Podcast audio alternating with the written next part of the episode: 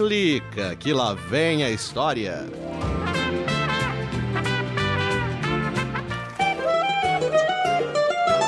O Rei Sapo, uma adaptação do conto dos irmãos Grimm.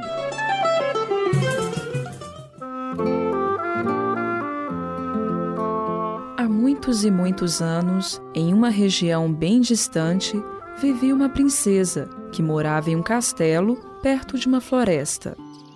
Nessa floresta, ela costumava brincar perto de um poço com sua bola de ouro. Essa era sua diversão predileta. Certo dia, a bola de ouro, em vez de cair nas mãos da princesa, caiu no chão e rolou para dentro do poço. O poço era muito fundo e a bola desapareceu.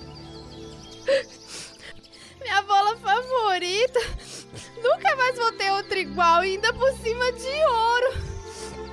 Isso é muito injusto! Que choradeira é essa, princesa? Meu coraçãozinho de sapo fica até moído com essa sua tristeza.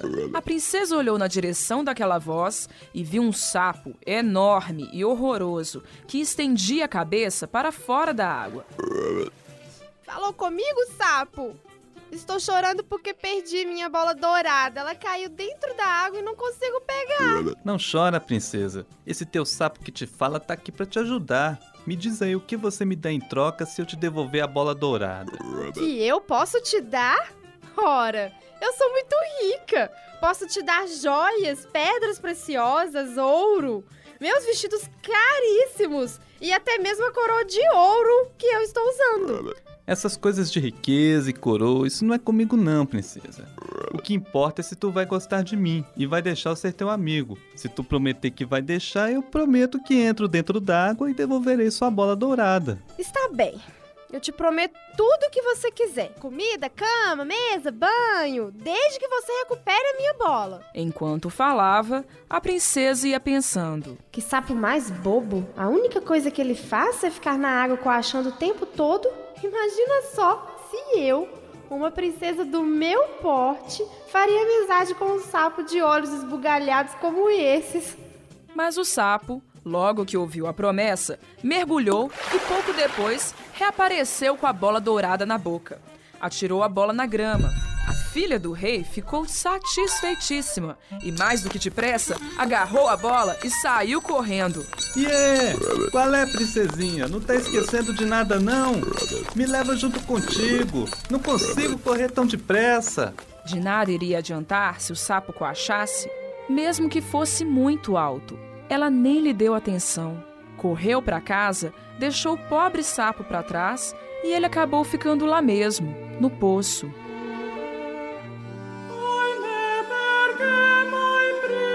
Mais tarde, quando ela estava jantando com o rei e todos os cortesãos, comendo em seu prato de ouro muito chique, ouviu um ruído esquisito.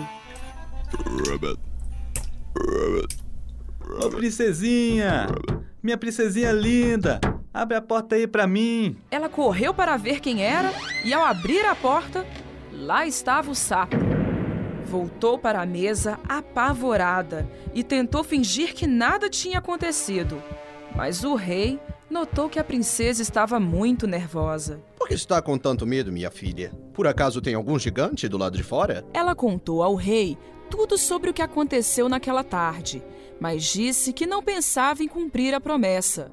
Afinal, uma princesa como ela não faria amizade com um sapo. O sapo insistia do lado de fora. Ó, minha princesinha, abre essa porta pro seu sapo entrar. Foi feita uma promessa, isso é coisa certa e eu vim cobrar. Você prometeu, agora tem que cumprir. Deixa eu entrar. O sapo entrou acompanhando a princesa passo a passo e parou diante de sua cadeira. Princesa, me dá uma ajudinha. Essa cadeira é meio alta. Me levanta, por favor, para eu me sentar do seu lado. Ela hesitou, mas como o rei tinha mandado, ela teve que obedecer. Quando ela se deu conta, o sapo já estava dando ordens. Agora manda o seu prato pra cá. Estou faminto. Assim fez a princesa, mas estava morrendo de nojo do sapo. Ele comeu tudo com muito apetite, enquanto ela nem conseguiu comer. Ah, comi bastante. Estava ótimo, princesa. Dá até para tirar um cochilo. Vamos lá, faz a minha caminha lá no seu quarto, aí você também dorme comigo. A princesa começou a chorar. Estava horrorizada por ter que dormir com aquele bicho de pele tão viscosa. Tinha nojo até de esbarrar de leve no sapo, quanto mais dormir ao lado dele.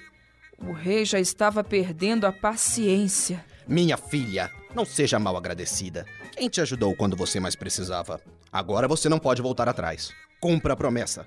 Assim, a princesa pegou o sapo e o levou para seu quarto. Ela o deixou em um canto, mas assim que se deitou, o sapo pulou para perto dela na cama. Poxa, princesinha, estou com sono e quero dormir aí com você. Me levanta e me coloca aí do seu ladinho, senão eu conto pro seu pai. A princesa, furiosa, agarrou o sapo e o jogou com toda a força na direção da parede. Ah! Agora você cala essa sua boca verde, seu sapo nojento! Para a surpresa dela, quando o sapo caiu no chão, transformou-se em um príncipe muito bonito, charmoso, alto e com olhos lindos. E pela vontade do rei, logo os dois se casaram.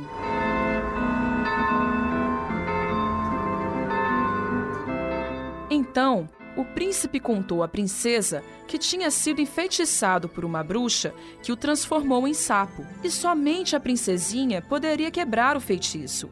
No dia seguinte, partiram juntos para a casa onde iriam morar. Mas no caminho. Minha princesinha linda, olha só você casada com teu sapo malandrão. Vamos lá pro sossego da nossa casa. O quê? Morar perto do poço? Mas de jeito nenhum! Eu não posso abandonar meus eternos companheiros de batuque. Você vai gostar do barulho que a gente faz nos fins de semana. O nosso coachar tem um ritmo único. A princesa teve que se acostumar. Casou-se com um príncipe que nunca deixaria de ser um sapo.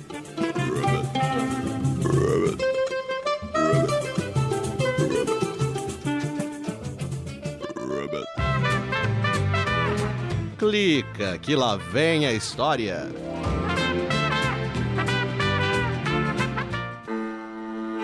Era uma vez um homem pobre que tinha uma filha muito bonita. Um dia, ele precisou falar com o rei e, para parecer muito importante, disse que sua filha sabia fiar tão bem que fazia palha virar fios de ouro. É mesmo? A fiação é uma arte que eu admiro muito. Se tua filha é tão prendada como você diz, venha ao palácio com ela amanhã e faremos uma prova. No dia seguinte, a jovem foi apresentada ao rei e logo foi levada para um quarto completamente cheio de palha. Quero ver toda essa palha virar ouro até amanhã de manhã. Aqui você tem tudo o que precisa e tempo suficiente.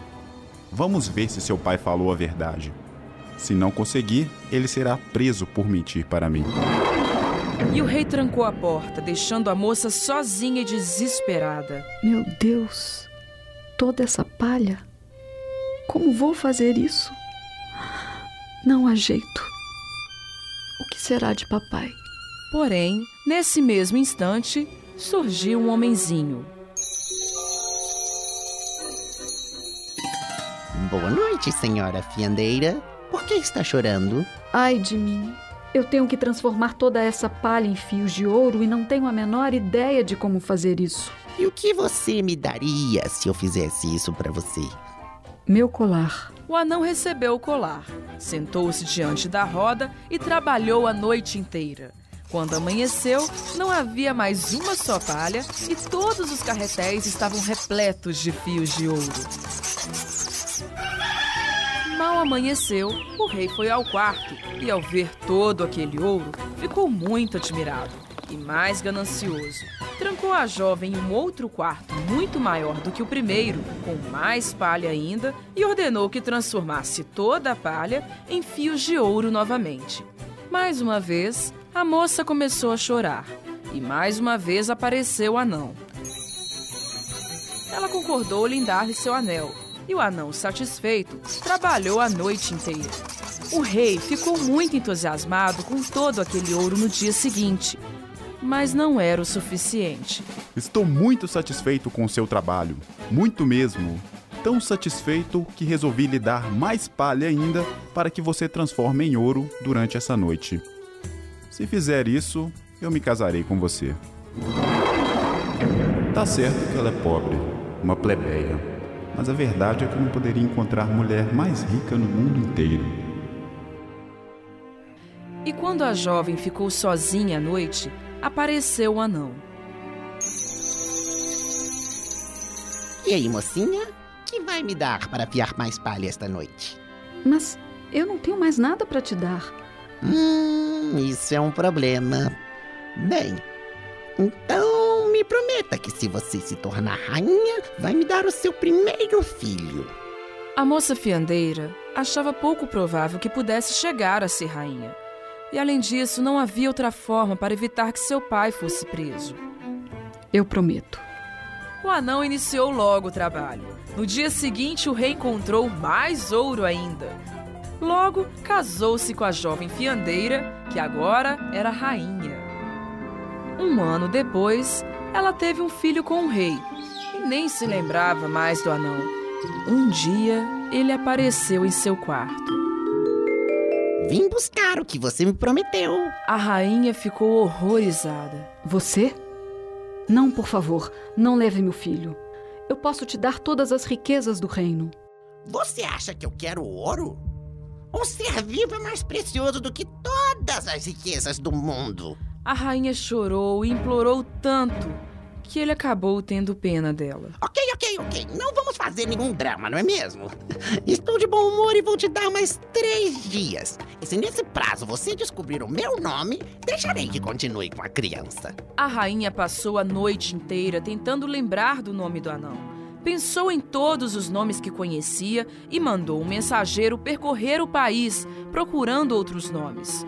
Quando o anão apareceu no dia seguinte, ela citou todos os nomes da lista. Pedro, Paulo, João. Meu nome não é nenhum desses. Hum, então, é... Gaspar, Baltazar, Belchior. Veja bem, eu sou um anão mágico, não um rei mago.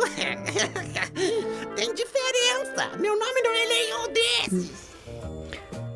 Astrogildo, Não, Francisco, não. Eurípides, Juvenal, Meu nome não é nenhum desses. Astolfo, Augusto, Nomes lindos, lindos, mas não é esse o meu nome. Diego, Não, Otávio, Bartolomeu, não, não, não. Alexandre, Ah, Endimião, Resposta errada. Fausto, Dionísio, Meu nome não é nenhum desses.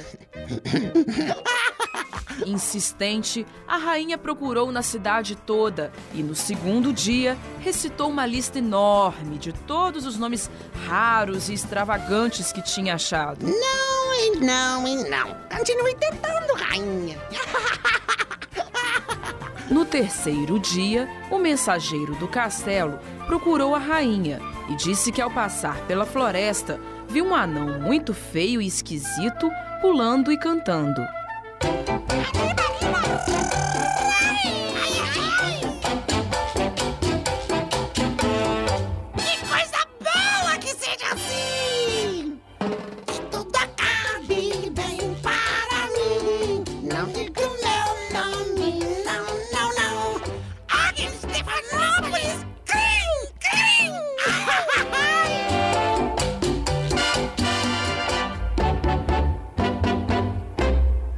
ficou muito feliz em saber. Mais tarde, o anão apareceu todo convencido, achando que iria levar com ele o filho do rei e da rainha. Então, rainha, qual é mesmo o meu nome? Conrado, Não, bem, Elder. não, não! Quem sabe é Ogni Stefanópolis Crim. Como você descobriu? Te ensinou meu nome? Quem, quem, quem? O anão ficou tão furioso que foi ficando vermelho, vermelho e explodiu de raiva. Só sobrou fumaça verde do anão mágico, que se chamava Ogni Stephanopoulos Scream.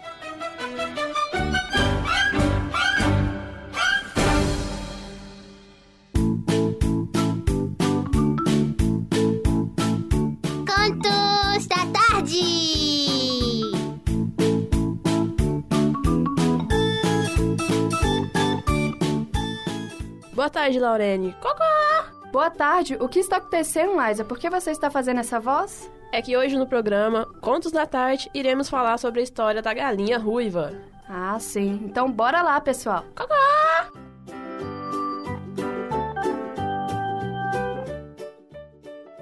Um dia, uma galinha ruiva encontrou um grão de trigo. Quem me ajuda a plantar esse trigo? Cocó! Perguntou aos seus amigos. Eu não. Disse o cão. Eu não. Disse o gato. Eu não. Disse o porquinho. Eu não, não, não, não, não, não. Disse o peru. Então eu planto sozinha. Disse a galinha. E foi isso mesmo que ela fez.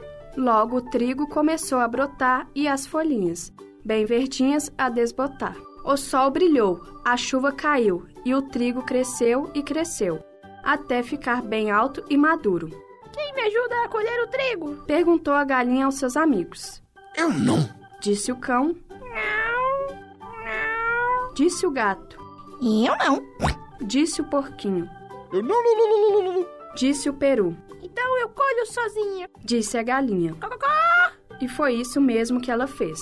Quem me ajuda a debulhar o trigo? Perguntou a galinha aos seus amigos. Ah, eu não. Disse o cão. Eu não. Disse o gato. Eu não.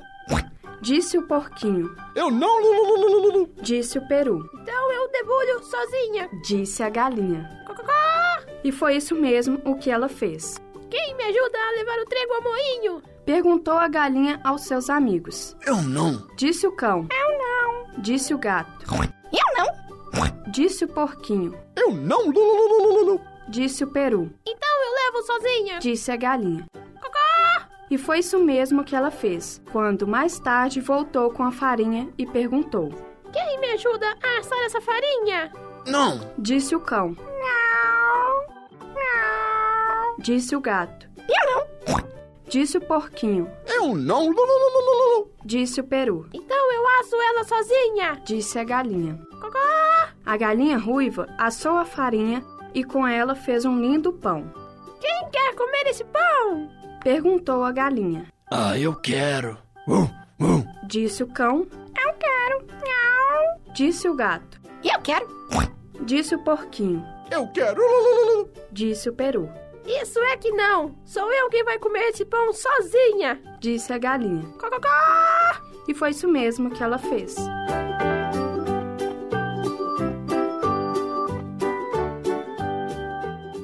Então, galerinha, chegamos ao final de mais um programa Contos da Tarde. E a moral da história é: se queremos dividir a recompensa, devemos partilhar o trabalho.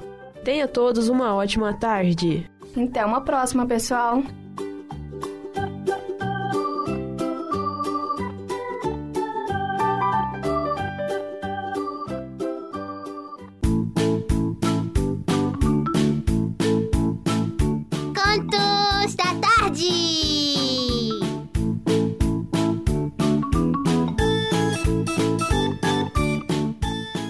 Oi, Natália, vamos contar um conto? Não, Por que, Natália? porque eu não tô afim. Por favor. Então tá bom. Como é que chama? Por favor. Tá bom, eu sei, mas como é que chama? Por favor. Tá, Natália, vai, a gente vai contar. Sim, qual é que chama o conto? Chama por favor. Ah, tá. Havia uma vez uma pequena expressão chamada por favor, que morava na boca de um garotinho. Os por favor moram na boca de todo mundo, ainda que as pessoas se esqueçam com frequência que eles estão ali. Mas para ficarem fortes e felizes, todos os por favor devem ser retirados das bocas de vez em quando, para tomar um pouco de ar. Sabe, eles são como peixinhos de aquário, que sobem à tona para respirar. O por favor do qual irei falar morava na boca de um menino chamado Duda. Só uma vez, em muito tempo, o tal por favor teve a oportunidade de sair, pois Duda, lamento dizer, era um menino muito mal criado, que quase nunca se lembrava de dizer por favor. Dê-me um pedaço de pão. Quero água. Dê-me aquele livro. Seus pais ficavam muito tristes com isso. Já o coitado do por favor ficava na ponta da língua do menino, aguardando uma oportunidade para sair. Estava cada dia mais fraco. Duda tinha um irmão mais velho, chamado João. Tinha quase 10 anos e era tão educado quanto Duda era mal criado. Por isso, o seu por favor recebia muito ar e era forte e bem disposto.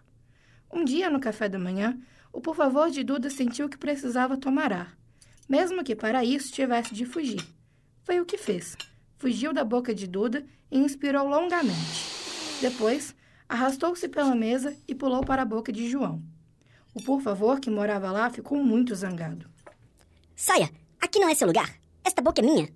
Eu sei, respondeu por favor de Duda. Eu moro na boca do irmão do seu senhor.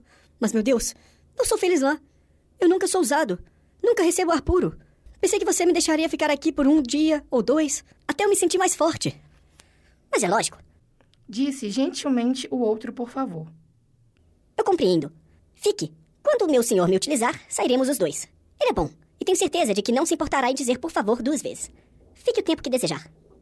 Ao meio-dia, no almoço, João quis um pouco de manteiga e falou assim: Papai, pode me passar a manteiga? Por favor, por favor. Pois não, disse o pai. mas por que tanta polidez? Mamãe, dê-me um bolo, por favor, por favor. A mãe sorriu. Vou lhe dar o bolinho, querido. Mas por que você diz por favor, por favor duas vezes? Eu não sei. As palavras apenas saem. Mamãe, por favor, por favor, me dê um pouco d'água? Nesse momento, João ficou um pouco assustado. Tudo bem, não há problema nenhum. Mas não se deve dizer tanto por favor neste mundo. Enquanto isso, o pequeno Duda continuara gritando daquele jeito mal educado. Quero um ovo. Quero um pouco de leite. Me dá a colher. Mas então, ele parou e escutou o irmão. Achou que seria engraçado falar como João, por isso começou. Mamãe, dê-me um bolinho. É. Ele estava tentando dizer por favor, mas como? Ele não sabia que o seu pequenino por favor estava sentado na boca de João. Tentou outra vez pedindo a manteiga. Mamãe, passe a manteiga. É. E só isso conseguiu dizer. A coisa continuou o dia inteiro e todos ficaram imaginando o que havia de errado com os dois meninos. Quando anoiteceu, ambos estavam muito cansados e Duda estava tão aborrecido que a mamãe os mandou mais cedo para a cama. Mas na manhã seguinte, logo que se sentaram para o café, o por favor de Duda correu de volta para casa. Ele tinha tomado tanto ar puro no dia anterior que estava se sentindo bastante forte e feliz. E no momento seguinte, ele foi outra vez arejado quando Duda falou. Papai, por favor, corte a minha laranja.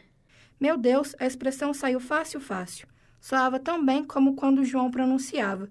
E João estava falando somente um por favor naquela manhã. E daquele dia em diante, o pequeno Duda tornou-se tão educado quanto o irmão. E aí, Natália, o que, que a gente pode tirar assim de legal dessa história? Bom, nós podemos tirar de legal que todos nós devemos ser educados, sempre dizer por favor, e que nós podemos aprender isso com os nossos irmãos e irmãs. Obrigado. Então, até a próxima. Amanhã o programa vai ser com a Laís e com a Laurene e elas vão contar um outro conto para vocês tirarem uma moral. Obrigado. Até mais. Tchau. Tchau.